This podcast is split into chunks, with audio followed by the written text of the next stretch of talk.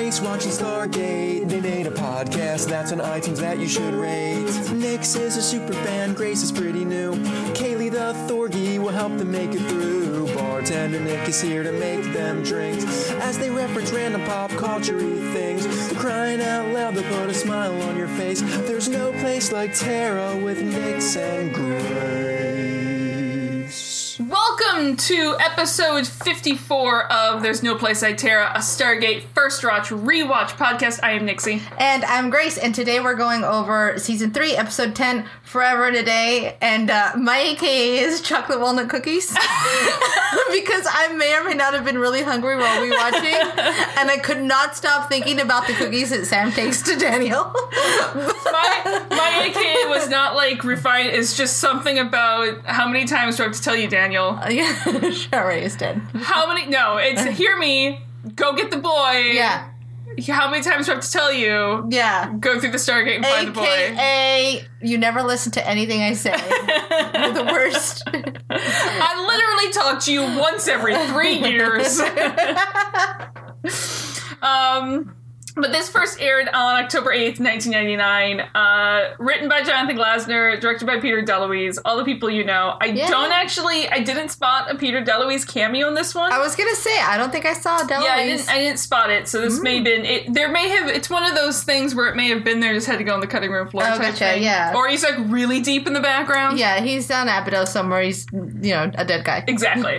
um, but we get Erick Avari back as Kasuf, which basically Yay. is always a good episode. Yeah, I was it's like, like, great tech. I'm like always happy when Erick Avari Something about to shows up happen, no matter what it is. Yeah, there's some some major plot revelations happening today. Yeah, uh, and Vaitiare Bandera is back as uh, Sha're slash Amonet. Oh yeah. Um, and uh, you know this basically, um, not to be a huge spoiler, uh, she be dead. well, yeah. I mean, I'm guessing she's dead. I mean, there's only many, so many more times Daniel can wake up in a dream sequence and see her. And this actually, she has a couple small roles after this, um, but she kind of change makes a career change. This is one. I think this pretty much wraps up her acting career, Oh, except for a couple small bit things. Yeah. Um, I mean, it doesn't get any better than this. I right? know. I think she heads into fashion after this. Nice, Um, and then we have Jason Schombing as Dr. Rothman. Dr. Roth. Oh, it took me a second to remember his name, other Robert Rothman. because all I could think of was nerdy, not Daniel. Yeah, the uh, the bearded Daniel. Yeah, bearded. Oh, I like that. The bearded. Dan- the bearded Daniel is a good name for not a band, but a club. Oh yeah. Yeah, yeah, yeah. It's like a drink in a club. oh yeah, Yeah, yeah. yeah, We're yeah. gonna go have a bearded Daniel. I feel like it is like a, a like a a hipster take on an old fashioned. Oh yeah. Oh totally. You know what I mean? There's some there's some barrel aged stuff in there. There's there's a bird somewhere on there. There's a put bird. on it. They Yeah. put the they the when they put the the um the cherry and and the the uh, um, orange is the word I'm Yes. looking for, guys. Remember On that s- time the that- stick has a little bird on it. There's a little bird on the stick because that makes it a little hipstery thing, and it's given to you on a knit koozie or Yeah, cozy. yeah, mhm. perfect. Hand knit. Um, I will make those. Uh, That's happening. Yeah. Also, uh, Michael Shanks was nominated for a Leo Award for Best Performance by Male in a Dramatic Series for this Yeah. role. Uh, he did, you know, he got some acting chops up in this. He does all right. Yeah. Does all right, but yeah. And then the weird fun fact we learned in this is Daniel's birthday is July 8th. That's pretty awesome because my birthday is July 9th, and it seems very appropriate And that our birthdays only a couple days other. away from my dad's birthday as well. it's very appropriate. Yeah. It makes sense to me why I have this love hate relationship with Daniel. It's all the things I hate about myself. I see reflected in Daniel. Um, so we are on as we start as we start the episode. We are on a planet freeing the Abydonians. Uh, the SG teams have taken out a shit ton of Jaffa Yay! over. Yeah. Uh, they free the Abydonians. Kasuf goes over to Daniel and tells him that she took the boy, the son of his daughter, and Kasuf points to a tent a distance away. Daniel heads off uh, and sees standing there in front of the tent is Amonet Sha're slash person. Uh, and meanwhile, the team is fighting hard to keep their position. Uh, and at one point, just a horde of Jaffa come pouring Yeah. over the hill. That's uh this is a part we all die. And at one point, it looks like Jack heads over to a 50 cal melted on a map, a Melp that looks just pretty badass. Yeah, that's well that's what you do. You're like all the weapons. I need every weapons of all the types Yeah. now. Uh, and Daniel points his gun at Amonet like he's gonna fire it, but uh, Jaffa fires at Daniel's feet. He falls down and then takes way too long to reload well, his gun. it is Daniel. The fact that he can reload it at all. this is true. I'm pretty proud like of him. Like this is me never having touched a gun trying to reload a gun. Yeah, it's is like what this is. um, which ways? Uh, it's you know, it's like when you put the batteries Let in me something vaguely new, point it in a direction it shouldn't be pointed Yeah. as. You know what I mean? Um, and you're like, ah, oh, crap, I put it in backwards. Let Yeah. me flip it back around. It's like, you know, like when you put the batteries in the remote for the first Yeah. time, you're like, ah, shit, I did Shit. it. The, uh, Uh, yeah, it's not working. Yeah. he does get his shit together and shoot the Jaffa on the other side of, of Amonet. He runs in the tent and wants to know where the boy is. Um, he he is told that the boy is where you and the system lords will never find him, and she Amonet holds up her ribbon device. Daniel falls in pain, ends up very slowly, weirdly dropping his gun in a very unsafe way. Yeah. Well, yeah. Uh, Teal'c comes in and readies his staff weapon, looking between Amonet and Daniel, and credits. yeah. That's a huge opening scene. That's like, hey, if you weren't paying attention because you were busy looking at your phone, Grace, pay attention now. that has like all the money. Like the size of that firefight is usually saved for the last act of the show. Yeah. they spent a lot of money over those Yeah, pre-credit scenes. Yeah. So as we come back, uh, Janet is shining a light into our eyes, and everyone is watching us. Mm-hmm. Uh, Daniel isn't sure that he remembers what happens. He sort of does, and Jack tells him that Sha're is dead. Mm-hmm. And Teal'c admits that he is the one responsible. He was forced to terminate the life of Sha're. It was only done to save his life. Uh, but Daniel's like, no worries. They have a sarcophagus. She's Yeah. still alive. And they're like, ah. Except that no. Hey, bro, can I tell you something Yeah. Uh, about that? Don't get don't get too excited. So they wheel him through the base. Uh, they pass Kasuf, and Daniel tries to explain to him that she'll rise again, which gets his hopes up for like half a second And so Jack gets like, no, no. Yeah. Can you No. not with the lies? How about the- not this time? yeah, it's enough with the false hope. So they wheel him into the morgue and show Daniel Sha're's body. Uh, Jack and Teal'c explain that they did win the day, uh, and there, so therefore there was no one to take her to a sarcophagus. Right. Um, and they brought Kasuf here to prepare her body according to Abydonian tradition. But they did get to save most of the Abydonians. And Kasuf's like, yeah, no, seriously, that's good. Even though still people died, there's people that lived. Like, Yeah. Most of us came back. Yeah, that's, That's gotta cool. be what a hard line to walk because this dude, like, first of all, he won't even believe that his wife's dead until he sees a body. Yeah. and then you're like, but hey, this is actually a good thing. No, we're not going to give you any time to process this. Yeah. Let's just shove more information at you. Yeah, yeah. And then here's a dead body, but this is good. Let me tell you why. I'm surprised he didn't just like melt, like just Yeah. fall apart and be like, Well, I- he does snap at Teal'c. that's true. a bit. Uh, and that she, you know, he was getting through to her, and you should have waited to fire. And Yeah. And That's no, probably not gonna no, be- That's, no. Teal'c's like, look, I'm sorry, she's dead, but you're my friend, and if I had to do it again, I would do the exact same thing. Yeah, yeah. Like, I'm not gonna risk your life on the off chance. Like, then I'll have to kill her, and she's already killed you, and that's just gonna be a yeah. mess. So why? Yeah. Teal'c, I love Teal'c's brain. He's like, listen, no, two dead Yeah. people, one dead people, one Exactly. is listened to. The end. and done. and you're my friend. Yeah. It's- I mean, I like here. Well, he he also, besides the logical explanation, that kind of admits that that uh, the I think I mentioned before the that train con- moral conundrum. Yeah. Like though, if you're faced with Oh two yeah. Saving two you're going. lives, one of two lives, and you have to save one of them, and the other one's going to die. The person that you know gets saved. has preferential treatments. Yeah, because ultimately, you know, it's about our survival, and, and our friend means us. that that's- person is part of your to us. it's part of your clan is Yeah, part of part your, of your pack Yeah. therefore you know they yeah, live They have to stick around because they matter to us. Yeah.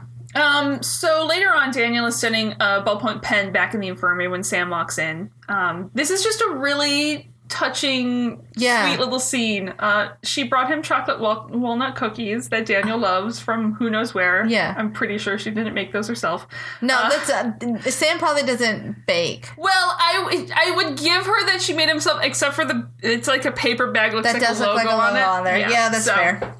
Um, she probably knows how to make like She the prob- one cookie. Like She probably can bake really well. But because if you see how intensely she does anything, Oh, she baking is a probably like yeah, she would probably have this like amazing recipe, but she'd be distracted by other more Yeah, exciting things exactly. to do, and she'd be like, "Oh, I'll just do that later." Baking is a science, therefore I believe that Sam can bake. oh yeah. So, Oh, yeah. uh, anyway, Daniel explains that Sha're used to think that his pen was magic, and you know he realized how much he took for granted the ingenuity of this simple little piece of technology, and he starts to break, which causes Sam's to start to break. And as um, you know, Daniel wonders, you know, with all this wondrous technology they have, he couldn't save her.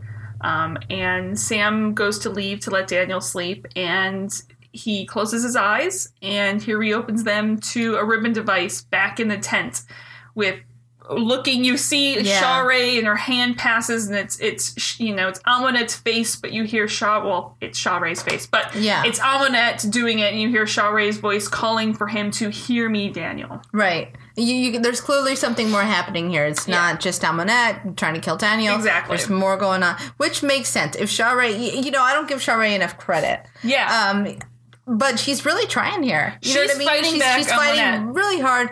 I can't imagine after this point, because at this point, what she's had a kid. She's Yeah. been in this body for years now, or however amount of time. well There's been a decent amount of time that she's been in this body. Yes. And, you know, one thing that I wonder, and there's no answer to this in the episode. Mhm.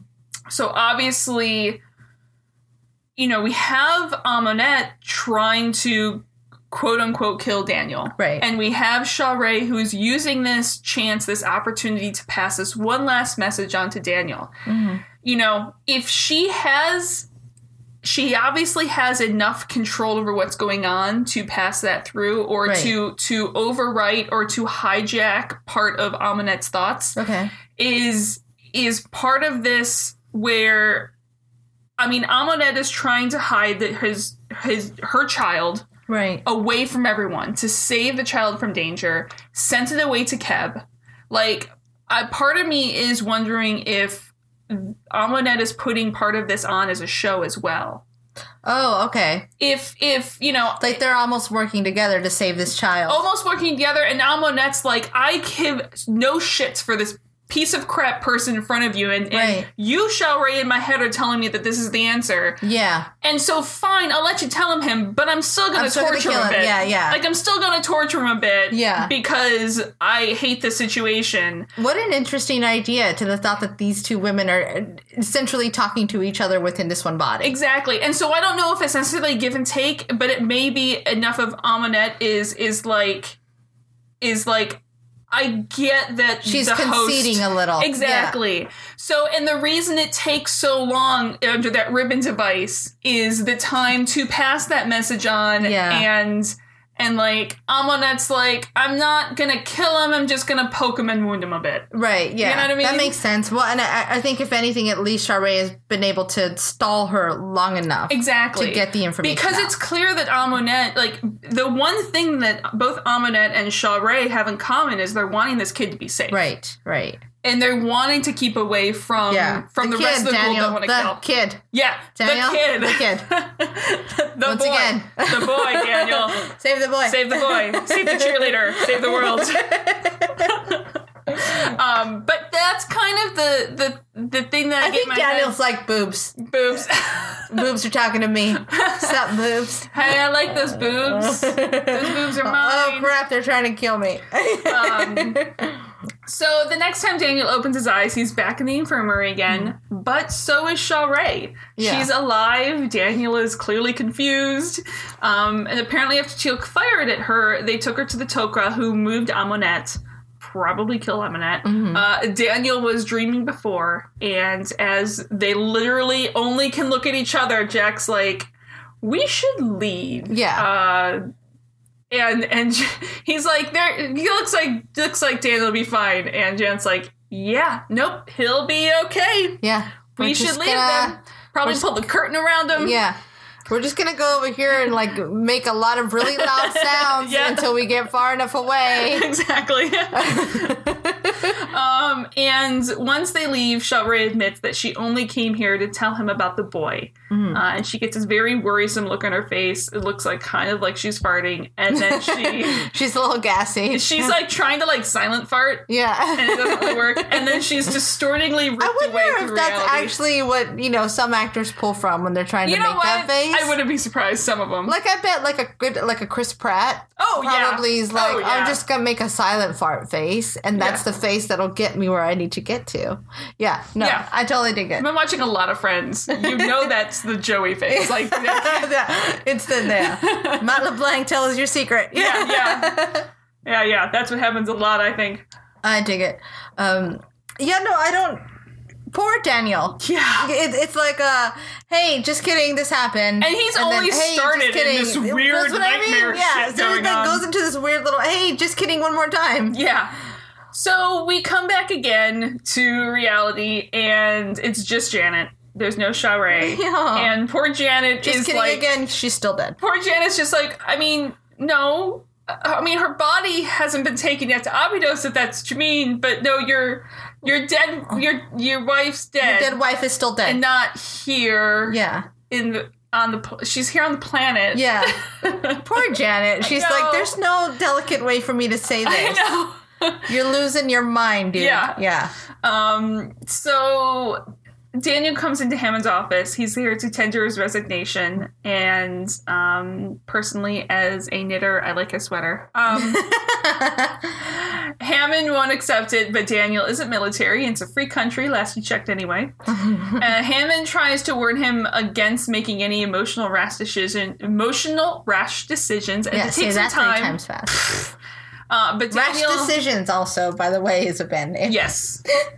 uh, but Daniel's like, look, I joined to find my wife. I found her. It didn't end well. End of story. I'm done. Yeah. You know, and if you put it that way, even if um he's clearly in a very emotional state. Oh, yeah. But when you're emotional, you rationalize things. Yeah. And so it seems so appropriate that that's his. He's like, look, I'm being totally rational. I Yeah. did. This is A, and this was B, and Yeah. now we're at C, and then equals by. Yeah. Gotta go now. no, because because that really was why he joined. but he I can also hope. like I can also see uh, on, on Hammond's side he he was Hammond's point of thought I'm sure is that may have been why you joined. That's not where you're going out on missions. Well, no, and that's not why he's here. No, But- and, not. and that's what I'm saying. Like in that emotional state, Yes. he's forgotten that is everything his else. and everyone else Yeah. is like, uh, that's like That's that's kind of not the you've truth made out anymore. with way yeah. too many women out there for that to be You- your yeah, purpose you're out going there. back a hundred steps right now, buddy. Yeah, Um,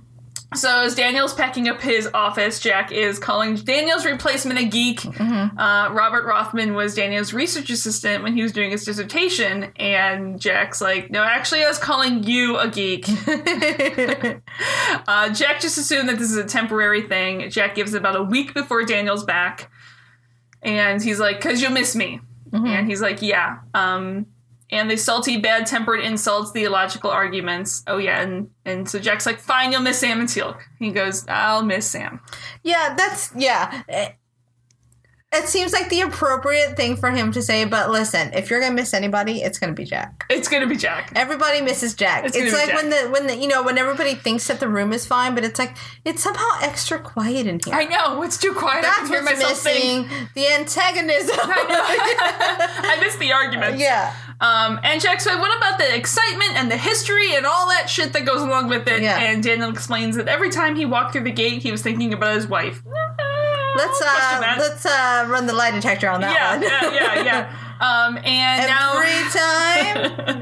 now, and now he's like, there's just going to be some place where Yeah. hope used to be.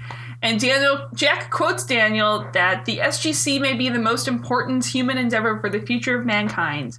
Um, but Daniel's like, well, the SGC will go on without me. Yeah, the truth is there's no there's no arguing with him right now. There's No, no, no, you really no. do just need to give him It's one of time. those where like y- y- come back in six months. Yeah. Had this been the actual situation going on, it's like when you come back from your dig in six months, we'll have another conversation about this. Right, right, yeah. You need to go away and find yourself. it almost seems like the most appropriate response in this situation was Sam's. Yeah, Was like, here's I'm gonna feed you. Yep. Okay, you're eating. Okay, Yeah. I love you. Gotta go bye. Yeah, yeah, yeah. Tell me when you're ready. Um, so as Daniel heads down the hallway, um, Teal'c wants Daniel to hear him out. Daniel doesn't want to hear it. Teal'c asks if there's some form of human ritual in which he can ask forgiveness. No. So this part really struck me. So here's the deal. Yeah. As far as human ritual, there's probably other cultures that Yes. have other rituals. But the reality is there is no American No. ritual for Uh-uh. for forgiveness or apologies. I think it says a lot about who we are. I know. We don't fucking apologize. No, things. don't. It's there's and again, this is coming from a uh, communications major. This is coming from someone, Yeah. wa- like waist deep in midterms and finals. But it says a lot about who we are as a culture. The fact that it's it's really we are truly the most individualistic culture Oh, out yeah. there, and I don't see it as negative. I'm just saying it is what it is. Yeah. Uh, we do what we do because we do it. Yeah. And there's you don't have to apologize. You just do it, and then you work it Like, out later. I think yeah. individual, like, again, I'm going back to the clans pack mentality. Yeah. Individual clans type friend group circles families probably have their own little Well, yeah, and every You go- yeah, you- every you- subculture has its own exactly uh, y- approach. You, know you you get a beer around a campfire yeah. uh, or you go fishing or But there- you yeah, go there's out something- shopping There's whatever, something really but- big about that. About Yeah. it just says a lot what we are. Uh, I I don't know whose quote this is, but there's the uh, yeah I use it a lot because I well because I do it. But it's easier to get forgiveness than permission. Yeah. But ultimately, you're not even asking for forgiveness. Oh, you're just no. going, see, I did a thing. Yeah. I did it. Now it's done. Uh, consequences. yeah. Consequences. Yeah. Yeah. So we're not against dealing with consequences. Yeah. We're really not. we just In fact, we wanna- love consequences. we love giving them to people, all that other stuff. But we're not one for apologizing. No, we're not. We're not. That's Yeah. a thing that happens. Um, so some other airmen help Jack and Sam move everything back into Daniel's apartment. Mm-hmm. And so now what? Yeah, Now Daniel gets on with his life. He goes on to the most remote dig he can find, and they'll see him again at the funeral. And then he basically emotionally pushes them all out the door. yeah. but not before Sam gives him a hug and Jack gives him a bro hug. Well, that's appropriate. Yeah. Yeah, it's necessary. Yeah. So that night, Daniel is sleeping shirtless for some reason. Mm-hmm. He has a shirt later in the episode and wakes up. I think he's only shirtless so we can have the implied Well, we need some. Yeah, yeah. yeah. So Daniel is sleeping and wakes up to um, the hand device again. And the back in the tent, and Sha're is saying, "Hear me, Daniel." Mm-hmm. Uh, when he wakes up in the darkness, Sha're is there next to him in bed. Yeah, that's what you do. Do you go with the ghost sex? I mean, let's Yeah. let's go straight to I'm the question. assuming that's why he's straight shirtless. up ghost sex. Oh yeah. there's like there's like a I'll give it three minutes cut from this yeah, that's this fair. scene. That's haven't seen each other in like three yeah, years. a. Yeah, no. um, but she's he's stunned. He's surprised. He doesn't want to question it. She tells him to sleep because tomorrow he'll return to his travels through the Chappa'ai. Uh, Daniel's like, I no, I No, don't. thank you. I don't Yeah. need to. I found you. And Sha're says that he must continue to find the boy. At this point, I feel like she should implement like a sigh and an eye roll. I know. like she said it. Find the boy. Find the boy. God. He's also he all this time she also said you must forgive Teal'c. Mm-hmm. He did the right thing, and Daniel realizes that whatever this is, it's not real. He doesn't want to admit it, but I think at that point he knows that this isn't real. But you know what? She's here now. Yeah. Whether it's real or not, this is where the ghost sex, ghost sex happens. Yeah. right here. This is where you know uh, they they make pottery together. Um, Yep, or I yep. don't know what else Yep. happens in Ghost. I'm sure he has a sp- some sort of spinning wheel somewhere Yeah, yeah. that can be used for that. Um, but yes, and she says go back to sleep, and he does, and he wakes up again, and he's alone.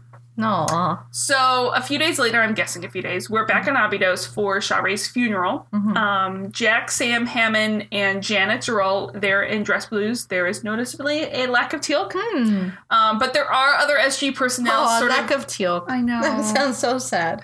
there's other SG personnel sort of standing guard on the dune top. So I'm assuming, like, knowing teal, Teal'c is there, like, stern face, staff weapon, like, Yeah. watching over all of this shit, making sure no one's no matter how angry Daniel is, that's his guy, and Exactly. he's here to make sure everything goes down with honor. Yes. So Kasuf recites um, the funerary prayers, etc., and Daniel takes off his shades uh, and he's he's dressed in Abydonian robes, and he uh, recites in both English and Abydonian slash ancient Egyptian um, that he speaks for her and weighs her soul against that of a feather. Um, here, in this practical sense, unlike what I'm going to talk about later, um, this seems like a formality because unless the wind's blowing, that scale is not going to be unbalanced. Yeah. like unless someone rigs the scale, Right, right. she's clear and good, man. Yeah, it's gonna be all right. But yeah. that makes sense because no one wants to find out at the funeral of their loved one that their loved one is damned for eternity. yeah, that their soul is heavy and Especially Yeah. considering if their soul is deemed unworthy and immediately gets eaten by a weird, like, hippo lion thing. yeah. Uh. yeah, please don't eat my soul or the souls of my loved ones. Yeah, yeah, basically. Um, but her heart is found true and light, and so they fill her grave with sand in a fairly ingenious way I've never seen before. What, it um, was so they laid fabric down on the sides. Oh yeah, and then you pull a fabric and then up. you had all the you mounted all the dirt where they're standing, and then you you pull the fabric up, and all the dirt falls in. I and feel I've like never I've seen seen that. that, before. Oh, yeah. It's too ingenious for it not to be a real thing. I think Somewhere. it's a real I just thing, yeah. hadn't seen it before Yeah. this, at least. Um, and uh, Kasuf has like, like. Kasuf has his Erick Avari can act the shit out of things face on right here. Yeah. It's like 87 emotions in his face at once when he goes to turn to well, Daniel. it's like what is it? It's like his child, his his daughter his is dead.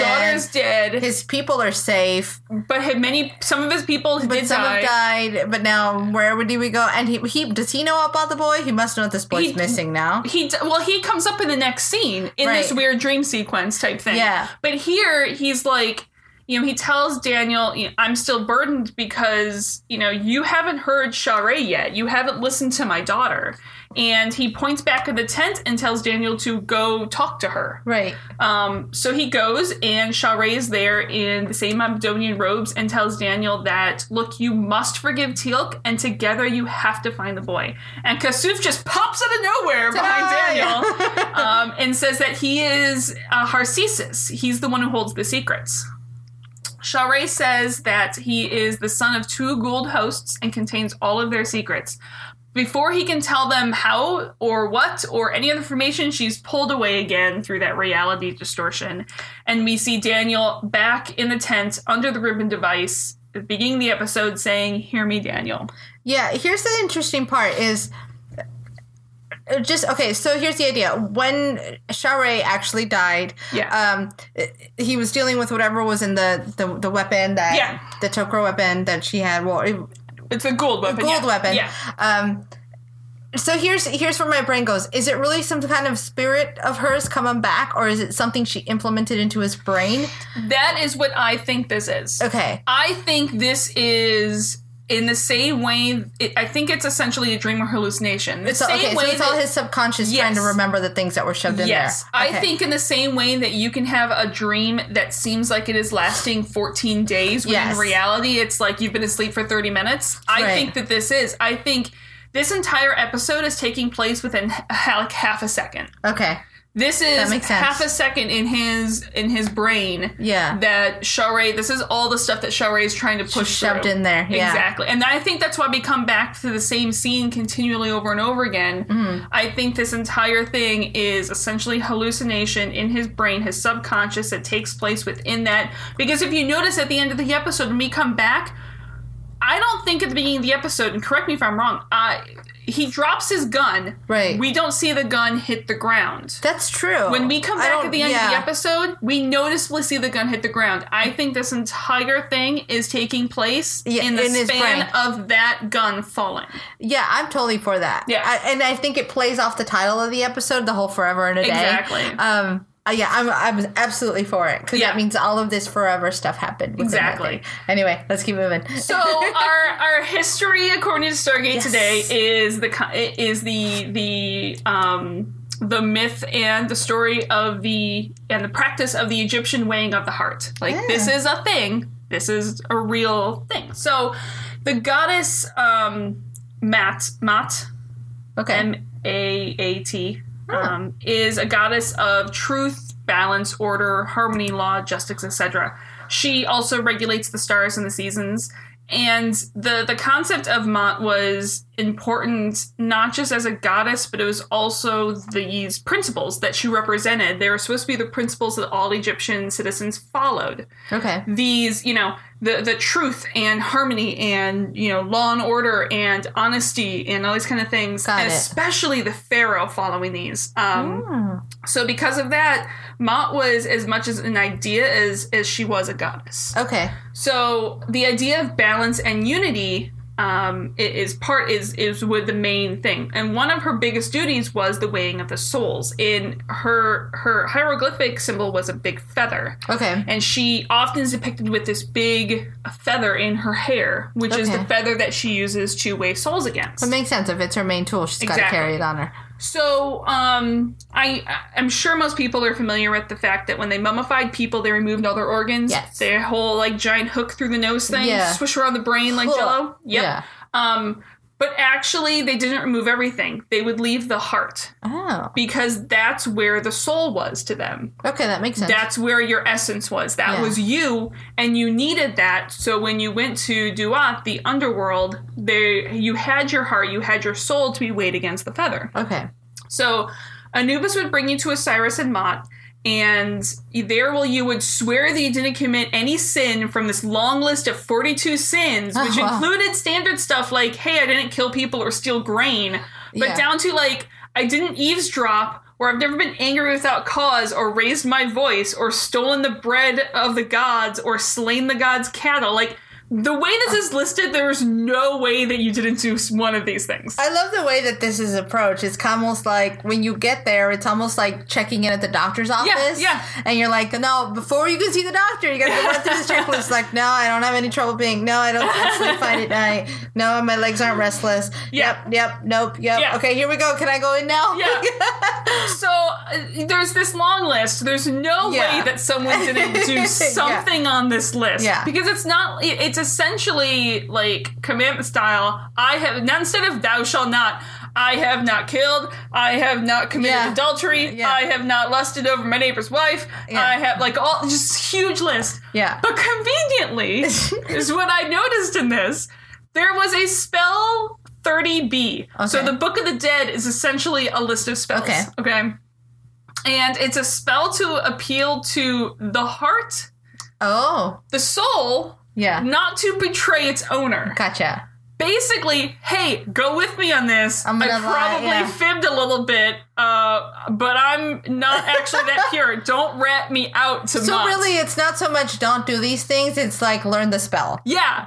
Learn the spell. So I mean, there and and because uh, and and I'll mention this, and I'm going to talk about the Book of the Dead a little bit in a second, but. The Book of the Dead is not one book. Okay. Like essentially every every tomb or when you're rich enough to have a Book of the Dead was written slightly differently. Okay. So in in in some of them, one spell actually says, "quote Don't stand up as a witness against me." Wow. Nice. and quote do not make my name stink to the entourage who make men Wow, that's poetic. So it's almost like you know what? It's almost like different like papers that you're turning in Yeah. at the end of your life, yeah. and it's like some of us are like you know nicer writers than the others. Yeah. Some of us are like just get the facts out. Just Yeah. get the facts out. The important stuff. Okay. Some of us are gonna spend But a little bit love- of um, time with the pros. you just sit there and be like no i haven't lusted i haven't committed adultery Shut up, heart. listen heart you Just stay shut light your shut your face. don't betray me go with what i like said through your teeth, you're just like heart. yeah Hold it. It's like your mom when you're hold in church. Together Yeah, and you're, just like you trying not to die laughing or something and you're like Yeah. hold together and then like you're spasming because you're trying not to Yeah, laugh you're like so that's hard. enough. That's are we good? Are we good? and it just makes it worse as you Yeah. try to hold it in more It's like when we were little. Um, when my nieces were younger, we would take them to the buffet, and I would be like, "You're eight. and they'd be like, "No, you're eight. You are eight years old. You are no older than that. I'm not paying more than eight bucks for you to eat. Do you understand what I'm saying at you now? How old are you? What year were you born? Rehearse this. Um, so basically, if your heart soul was found to be lighter than or equal to the feather, huzzah! You get to go on Yay. to Aru, the Egyptian reed fields, the heavenly paradise, much like the Elysian fields in Greek mythology.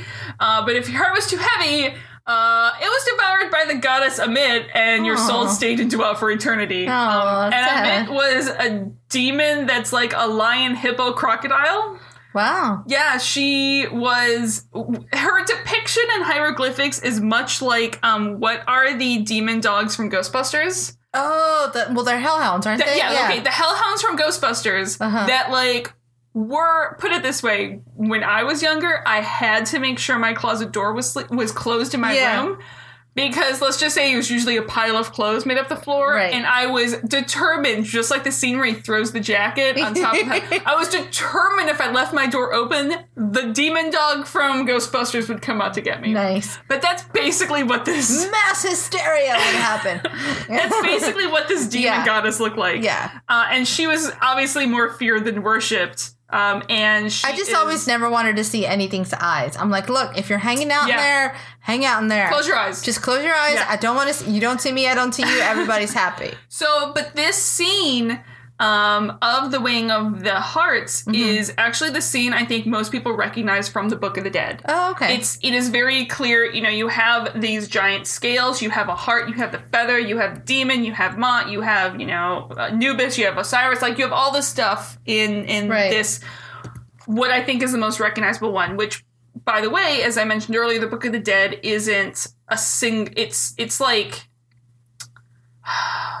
It's not a single book. Everyone had their own, Own version of it. Okay. And it was like they would be slightly tweaked for your own. Well, it's the idea. This is before. I mean, this was well before the printing press. Yes, So yes. basically, you it it was. I imagine there was some sort of oral history of it. You Yeah. kind of made your own as and you then, then went it along. would be tweaked as you needed to for Right. your own purposes. Um, it's kind of like everybody had their own recipe book, and then Yeah. you could learn a recipe from someone, Yeah. and then you had to rewrite them. yeah, so people would commission them from scribes in preparation for their own funeral or someone really close to them, but they were expensive, so not Mm-hmm. Right. everyone got one. Um, close to half of the annual pay for a laborer Wow. was the cost of, of a low end Yeah. using pre-used papyrus type thing. Oh wow. Um, and actually, and I can imagine these uh, pre-used papyrus, and some were actually made, um, like pre-made, and just Okay. basically had spaces to drop your name in. oh wow. Yeah. It was like a pre-made thing, and you just pick which one you want off the shelf, Yeah. and they put the name in. That's smart Um, business. exactly. um, but when they, you know, when they were first discovered, pro- like Middle Ages, no one could read them. Because, Because they, they were- hadn't, yeah, they hadn't been able to decipher hieroglyphics yet, but they were found in tombs, and so they were found and, and revered in tombs, this place of honor, and so they were assumed that they were a religious texts. So The- yeah. naturally, they thought it was the Egyptian equivalent of the Bible or the Quran Oh, or something. I guess that makes sense. Yeah, where you would be led down that path. Exactly. yeah. Uh, and they were first translated in 1840, or published translation in 1842 by Karl Richard Lepsius. Oh, yeah, that sounds right. Lips. Yeah. Yeah. Um, but, but, yeah. That's I kind of like I've never really been that interested, and now I want to see one. Yeah. Now I'm like really interested in like, well, what does that look like now? it's, it's actually they're these huge long scrolls and some of them you you can tell like it is rudimentary taped together Oh, the wow. papyrus Yeah. to make this long scroll it's it's it's interesting but they're ab they're stunningly beautiful especially the the, the ones that were made for pharaohs and for the high ranking Well, that like, makes sense, it's- yeah. I mean they are just beautiful beautiful works of art like Yeah. super detailed like stunning um but you know now with he's finally starting to get so Daniel's finally starting to get the point of so there's a boy yeah. So that now that we're actually find. burying Sha're and, Yeah. and and doing all these things, he's like, okay, I guess I have to admit that she's not here anymore. I think now he can actually hear it. yeah and I wonder like s- how this is going to moving forward after this episode how this is going to change his personal mission Well, here's the interesting part. You know, it's it's basically his wife's illegitimate kid. yeah yeah He's yeah, got to yeah. be like, "Hey, um, I'm not your dad, but I was Yeah. married to your mom. I'm kind of your stepmom yeah, yeah, I'm, I'm your stepdad. stepdad, and I'm here to save you." And this kid's gonna be like, "Who the hell are you?" exactly But that's kind of how I see it. It's like this new little adventure with this non-family. Yeah, this will be interesting. So Daniel wakes back up his bed in his apartment, this time with a shirt on, Mm-hmm. uh, and dials and calls into the SGC asking for Sam. Uh, in the gate room, SG1 is coming back uh, with Rothman and Hammond and Daniel are like waiting for him. He he talks to wants to talk to Sam alone, and Jack needs to talk to and looks back at Rothman. Hammond, I need to talk to you alone too. Yeah, I want to do a thing alone. I do alone things too. Uh, Yeah, you can guess the topic. yeah. Uh, and after they leave, Daniel reassures Rothman that Jack is just intimidated by him because he's way smarter than he No, is. that's not it. Yeah, I- and if Rothman believes that, then he's dumber than I thought. Um, and Teal'c greets Daniel as he leaves, and Daniel stops and tells Teal'c that you know he you did the right thing, and Teal'c just nods without even looking at Daniel. Yeah. and walks on. he's like, well, I think Teal'c's probably confused. He's like, well, I know I did the right thing. Yeah, That's not what I was took asking. you this long to realize that, punk. Yeah, yeah. I was just wrong. I just didn't want you to be mad at me anymore. Yeah. Are you still mad at me? No. Okay. Cool. I'm okay. So, um, when it's just Daniel and Sam, he he asked her about how much they know about the hand devices, and you know they're they're sort of controlled by amplification, like control thought control amplification with emotion mixed in, and there's a connection with the mind for sure. He's like, so it's possible, Daniel theorizes, that you could send a thought through it, and Sam's like, well, yeah, but as far as we know, they're designed to kill. Yeah. Daniel's like, but it could do both. She's like, yeah, sure, I guess. Yeah, I Uh, like uh, you know, she's she's kind of game to have this conversation at first until she realized how much hope he's holding on Yeah, to this. exactly. That's when she's like, "Hey, wait a minute, these are killing devices. I don't I don't know where you're going with this. Yeah. I don't want to encourage it. They're they're killing devices." And Daniel's pretty sure that Sha're is trying to send a message through to Yeah. him. He's just not sure what. And I'm like, what do you mean you're not How sure do you not know what? what? How do you not know what? She has recited three things multiple times. Don't you speak like every language in the world? Listen to me, find the boy, forgive Teal'c, and rescue the cheerleader. Like, come Oscar, on. yeah, find the boy. For you know, for someone whose be- whose main job is to communicate, He's a shitty he's listener. He's a real shitty listener. He's real shitty at picking up the fucking pieces. So back at Dana's apartment, Jack and Kasuf are waiting for him, and since Jack got sick of waiting in the hall, uh, Daniel's gonna need a new lock. I'm waiting for a scene where Sha're shows up and like charades at him. yeah. She's like, okay, three words. Number one, find. Sounds like. Sounds like. and she's like, do you get it now? Do you get it now? okay, I'm done. Um, and Kasuf is disturbed at the news that Daniel will no longer be part of the SGC tribe and won't be going through the Chappa'ai. Oh. It gives his people, the people of Abydos, great security is out there among the gods protecting them. And Daniel basically gives him the same rationale he gave Hammond of why his mission is done. But Kasuf's like, well, you're an idiot. Your my daughter wishes you to travel among the gods. Right. Yeah, to find the boy. Remember she that told me my herself. And he's like, you can go ask her yourself if you want to. Just go through your bedroom door. Yeah, that's not weird. No. You're not dreaming at all. So he goes through his bedroom door and is then on the planet from the start of the episode. Huh. Um, and Sha're is is in the Amonet dress from the start of the episode Mm-hmm. as well, calling to in the same tent. And once he walk in, he's back under the hand device. And you know, hear Yeah. me, come to me, Daniel. Hear me, Daniel. Yeah, also find the boy. And Daniel wakes up in his apartment again and gets up on the opposite side of the bed. Like he doesn't roll Yeah. towards the side he's on; he rolls to the other side. Just the thing I noticed. yeah, well, because he's weird. Yeah. So he goes and visits Teal'c, who is Kelno reaming, uh, and asks, I like that. I'm Kel'no'reeming. Get out! Get out of here, mom! I'm Kelno reaming. uh, and he asks what happens when two hosts have a child. Teal'c's like it's punishable by death because that child would contain all of the knowledge of the Goa'uld Yeah. via genetic memory. ding, ding, ding! Does this spark anything in you? Maybe Yeah. like you should go find this boy. Yeah. Uh, the child would be called Harcesis. These children are basically hunted down and destroyed. And Teal'c is happy that Daniel once again values his knowledge. Um, and according to the wiki, I'm going to trust them on this, the Okay. Stargate wiki. Um, this is only one of like two times in the series that Teal'c calls him just Daniel and not Daniel Jackson, Oh, which makes sense because it's a giant dream sequence. oh, you're right. If we that's right, because he did go through that weird door, and we're Yeah. still in that weird door. Yeah. The weird door. The Weird Door. It's the name of my new book, my new sci-fi short fiction.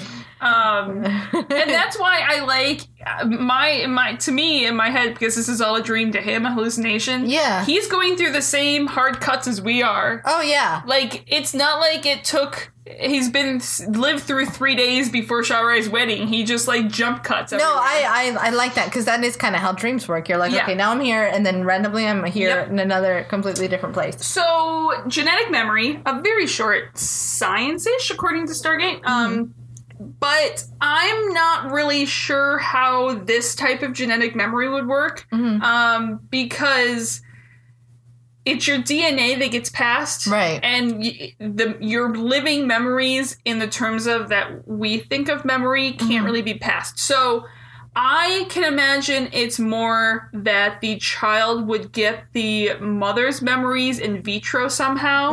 Um, you know, the same, like somehow because there's a symbiote and make some science shit up, you share all the blood and somehow Well, I think it's memory, the idea. It's, yeah, it's- mind meld with each other or something. Yeah, it's something similar to what I imagine Sam experienced with Jolinar. Like, Yes. there's clearly something non-human about the way this he's getting these memories. Yeah. Um, so that's kind of what I would imagine they're thinking of this genetic memory as, yeah. not necessarily DNA. Well, the thing is, because you can't see any other physical being. Yes. That's it's it's somehow it, you know maybe it's hiding inside your genes maybe and it's it's and hanging sometimes out I'm like, somewhere I don't know how you'd get the fathers as well, but it it makes sense that because they don't. We'll see when a mommy and a daddy love each other.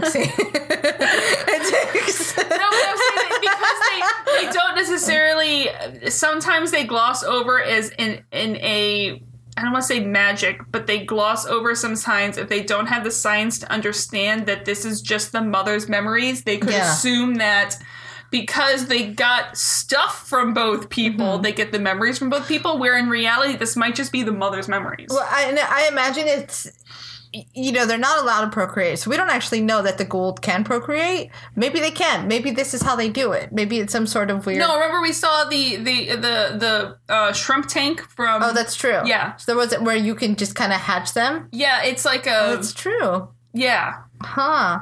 I It's like know. a queen bee fashion. Yeah. So that's why the Goa'uld reproduce that way and just find new hosts. So this Yeah. is the actual hosts procreating that is Yeah. forbidden.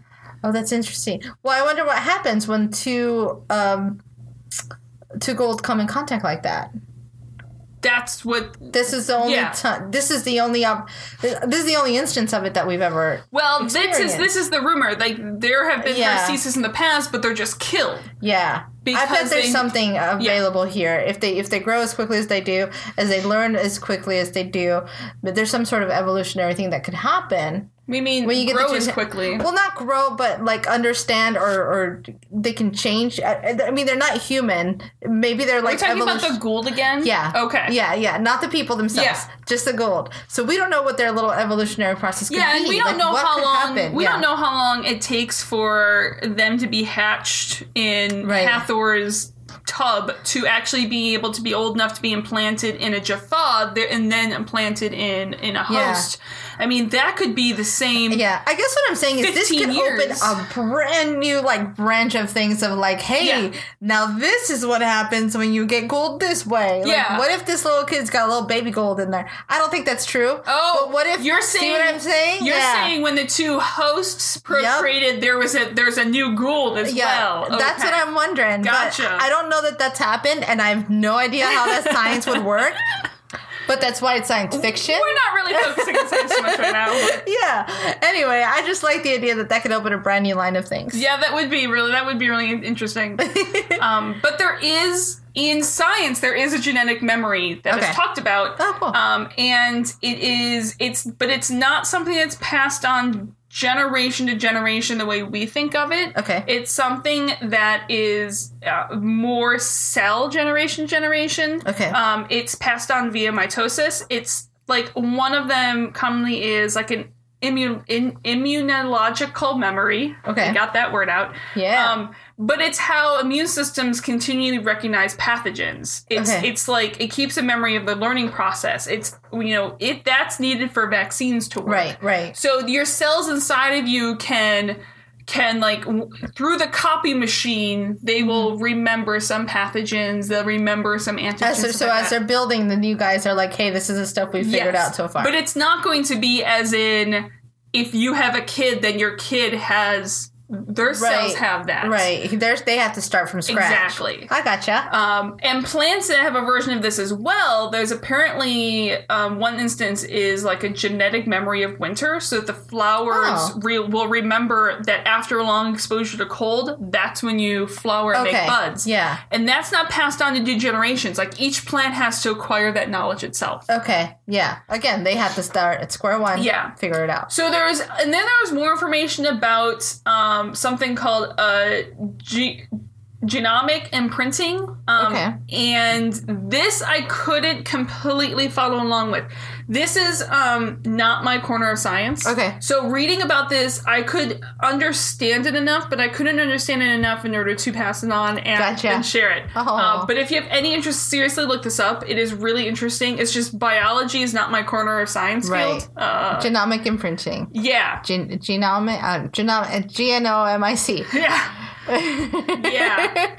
I'm gonna check that out. It's like I said, it's actually really it's really interesting. Um, and there's other there's other parts of it that sort of um, talk about how your cells can basically in your DNA have have like show part of the evolution evolutionary history. okay. Um, it's the same way that we have dormant um, DNA and like these remnants in their system. So Huh. there is a sort of um, genetic memory, sort of in that. There's stuff hiding out in there, but it's Yeah. not really accessed. Exactly. Okay. Um, so there is a genetic memory. It's just not in real life. It's not as cool as they are Cool. pretending it is in Stargate. Got it. so back in Hammond's office, Holy Jack- moly! Yeah. I know is complaining about Rothman when Daniel walks in.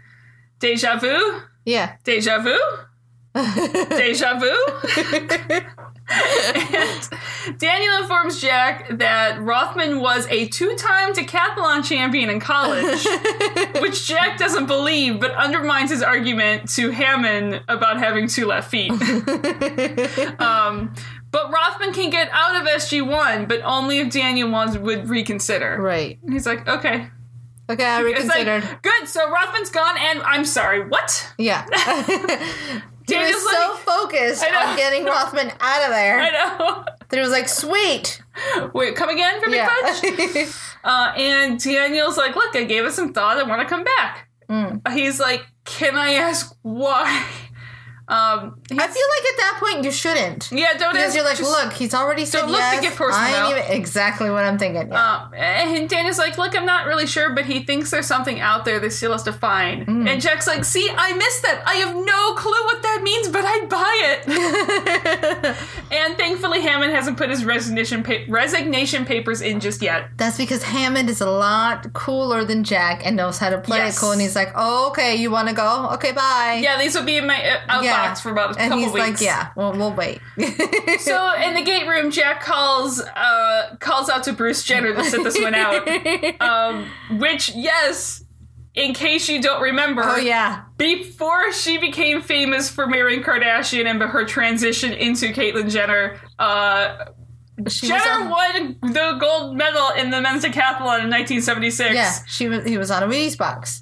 Yeah, She- we did like yeah, she- badass, like high level international athlete training, and um, Yeah. I I heard the story, and I don't know if if she was the first or if she was like became a thing after she did, but she was the first one to go grab the flag and do a victory lap Oh, wow. with the flag around her shoulders. Yeah, America. Miracle! Fuck yeah! Um, but yeah, I just like that call out too. Yeah, it's so it's so foreign now to hear that. It is because, Yeah. like, for some reason, like now known for marrying Kardashian and not for winning a gold medal at decathlon. Yeah, you know, I think I'd want to be known for winning a gold medal. exactly. But that's me. yeah, that's just Yeah. me. But I just like how that is a reference that wouldn't work anymore. Oh gosh, yeah, that would not work at all. If anything, all you would do now, you start wondering about the Kardashians, and they're like, "Why is that still a thing that I need to wonder about?" Yeah, it would. Um, I'm trying to um, because my brain um, my brain just le- like left, and right now instead. You would go by, and I'm trying to to uh, Find the delay. Well, because he's badass, and he's won like two in a row, and I love him. And uh, and I'm just Is it Usain Bolt? no, No. he doesn't do decathlon. I don't know anything. He's that's right. He's a runner. He's a sprinting. It's um blank for it, blank for it, blank for it. All I know is Laurie Hernandez is the cutest thing in the world, and you should watch her on Dancing with the Stars because it's fun. um, It's it's uh is it Ashton Eaton? I don't know. Um, hey, this is the time of the show where Nixie looks something up and finds us uh, a decathlon winner. So I'm going to entertain you guys because for some reason my with uh, skills have died. with a countdown of Gilmore Girls. I just want y'all to know that it's less than 30 days away now. So you need to be practicing. I'm pretty sure it's Ashton Eaton, guys. I'm pretty sure it's Ashton Eaton uh, because he's bad at yes. if you're out, Yes. you're- Ashton Eaton, guys. I like I see his face because he's the same one that he he also like won in in London.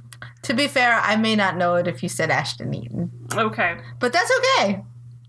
It's Ashton Eaton. Basically, the reference would no longer work. What an interesting time it was in the '90s. Yeah, if you could because again, like Bruce Jenner. you can say Ashton Eaton and people wouldn't get it. Yeah. this guy's like unprecedented. No one wins two decathlon in the Olympics four years apart from each other. That shit doesn't happen. yeah, and like guys, our expecta- expectations are too high. I know, I know. Be nice to that. I was like, I can see his face. I just like this name because he's married to the heptathlon, and I can't remember if she won, but like married to another like flat out all star Olympic, Yeah. all around badass athlete. it's okay, guys. It's all over my head too. okay. Anyways, Rothman is replaced on the team because Jack is intimidated by his intelligence. He's not really sure where the confusion is here. Um, but he's replaced by Danny, and everyone's happy. And they stand reunited in front of the gate in a hero shot as the date starts to dial. And then you hear the Olympic music. Just kidding. Yeah. Bum, bum, bum. Uh, and they arrive then on a planet with some super sketchy color grading yeah, no, going that's on. not uh, normal. That's not okay. okay, Don't yeah. do that. it's business as usual. The UAV didn't show any big signs of civilization, so Daniel goes to look for little signs, itsy bitsy artifacts. Uh, when suddenly Daniel just dials at the gate and runs through it before anyone can see the address. or not. yeah. Um, he heads back to the planet with the tent. He walks in and sees the burn mark on the floor where Sha're died. And Sha're appears behind him saying that, you know, you're finally here. Yeah. Jeez. Jesus! How long is it gonna take? Yeah. Um, I'm tired of waiting. My soul wants to leave.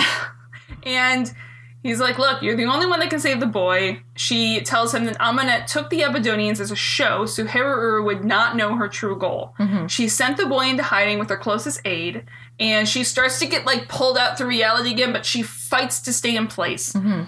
He's hidden on Kheb.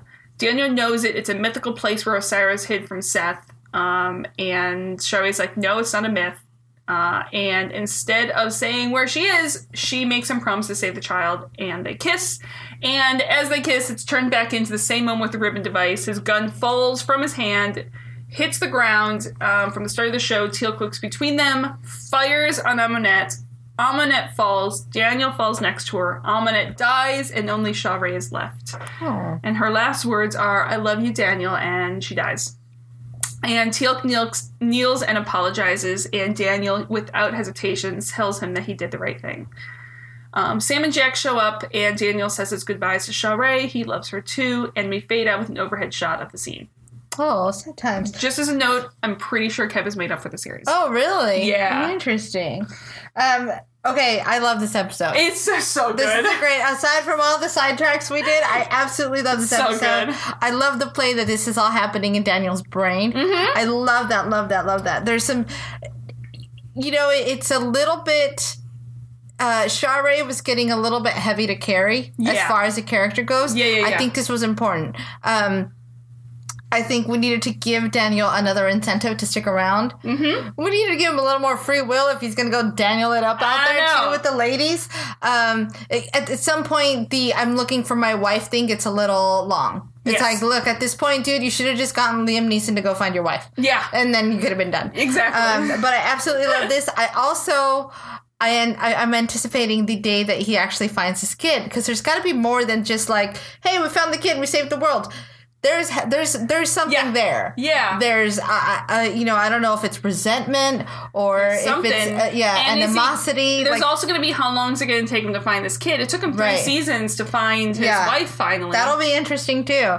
It's just I'm I'm really really looking forward to this. I really love I love a good Daniel storyline. yeah. No surprise, this goes into my number one spot. Okay. Let's get over to rankings. Yay! Um, and uh, to, to, to season three, Yeah. number one. so everybody just gets shoved down. Um, it's uh, so for me it becomes forever and a day. Uh, point of view. Rules uh, of engagement is out. rules of engagement is out. Yeah. For mine, uh, oh, see, I'm actually gonna knock number four off my list. Number Oh, okay. four was Seth, but Oh, my gotcha. number five was Legacy. Oh, and I I, still want to keep Legacy in here, but Forever and a Day is my top one as well. Yay! Um, and then let me just double check. We have no indeeds for this episode. that makes sense. Okay. um, and we don't have any for crying out louds. No, because it's a Daniel centric episode, nobody Yeah. gets any of their fun lines in. Yeah.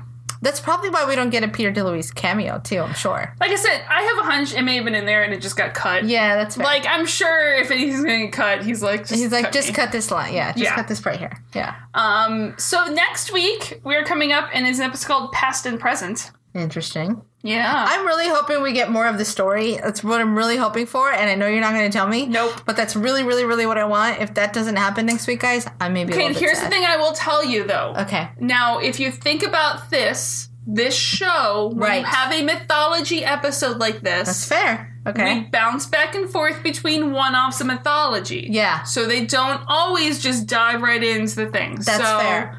So maybe we won't see anything more until the end of the. Se- okay, I'm prepared. I'm Okay, prepared. so I've I lowered my just want to prepare you because I do really like this episode, and I think you will really like this Okay. episode. But I don't want you to be to No have a bias chance. against it, just in case we don't immediately go find the boy. Oh, okay, fine. Okay, So fine. Won't find the cheerleader or save the Yes. world. We're not going to find the cheerleader or save the world, but it's fine. However, guys, in case you can guess, I do have a short future according to Stargate spoiler section at the end of this podcast. Stay tuned, everybody. Unless you're someone like Grace who has not seen any past this, Don't stay tuned, you Don't body. stay tuned. Yeah. Um, All right, well, thanks for listening, guys. I think that's it. And Yeah. for the week.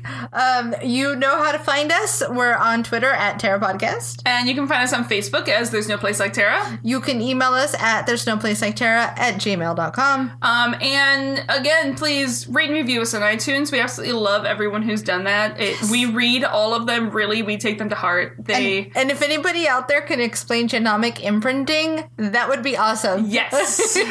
Because that would be fun to learn about. so um, until next week, and we're looking at past and present. I'm in. Bye. Bye.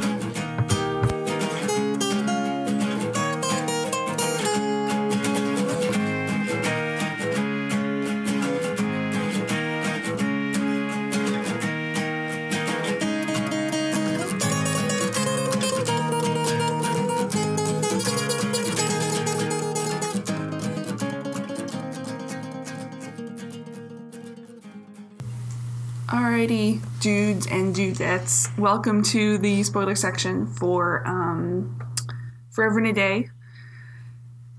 This, you know, it's interesting how much this was retconned, how much they had sort of planned for the future when they wrote this episode, because I think they just opened themselves a door, and then when they got through the door, they figured out all the stuff they could do on the other side of the door um, you know, the effect that Sha're has when she is um, being pulled out of the dream or the hallucination is basically very similar for when, uh, you know, an ascended agent or something is is meddling in affairs and pulling someone out.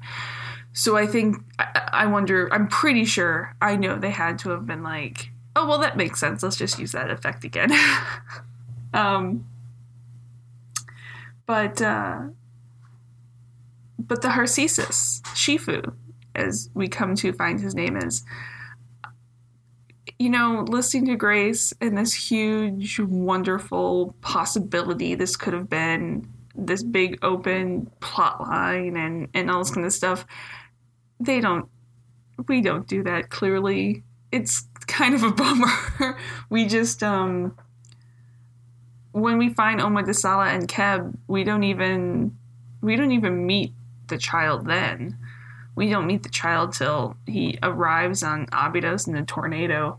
Um, and he ascends in that same episode. Like, it's almost like he's a, a too big of an ex do machina or something like this because they just kind of write him off as soon as he comes around, which is kind of a bummer because I really do think that that could have been really interesting. I, I do think that, you know, it's a science fiction. You could have found a way to age him up to being, you know, a, a teenager, a young adult, or something like this, and had much more of a plot line with him. But I think once we finally got to that, they just maybe didn't know what to do with him.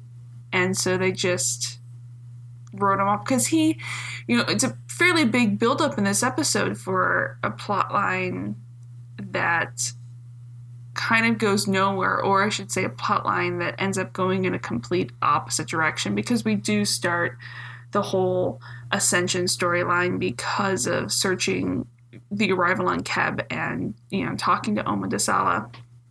But it is you do at this point really want the Harcesis to be something. And the Harcesis kind of isn't. Besides another really good episode later this season that has a lot of philosophy and morality, and uh, Grace will like that one as well. Uh, because we kind of know what style of episode she likes. Um, but I give them mass credit. It's science fiction, and in science fiction, the rule is no one ever dies, especially when you're in a show that has a built in bring people back from the dead trope. Um, but is dead.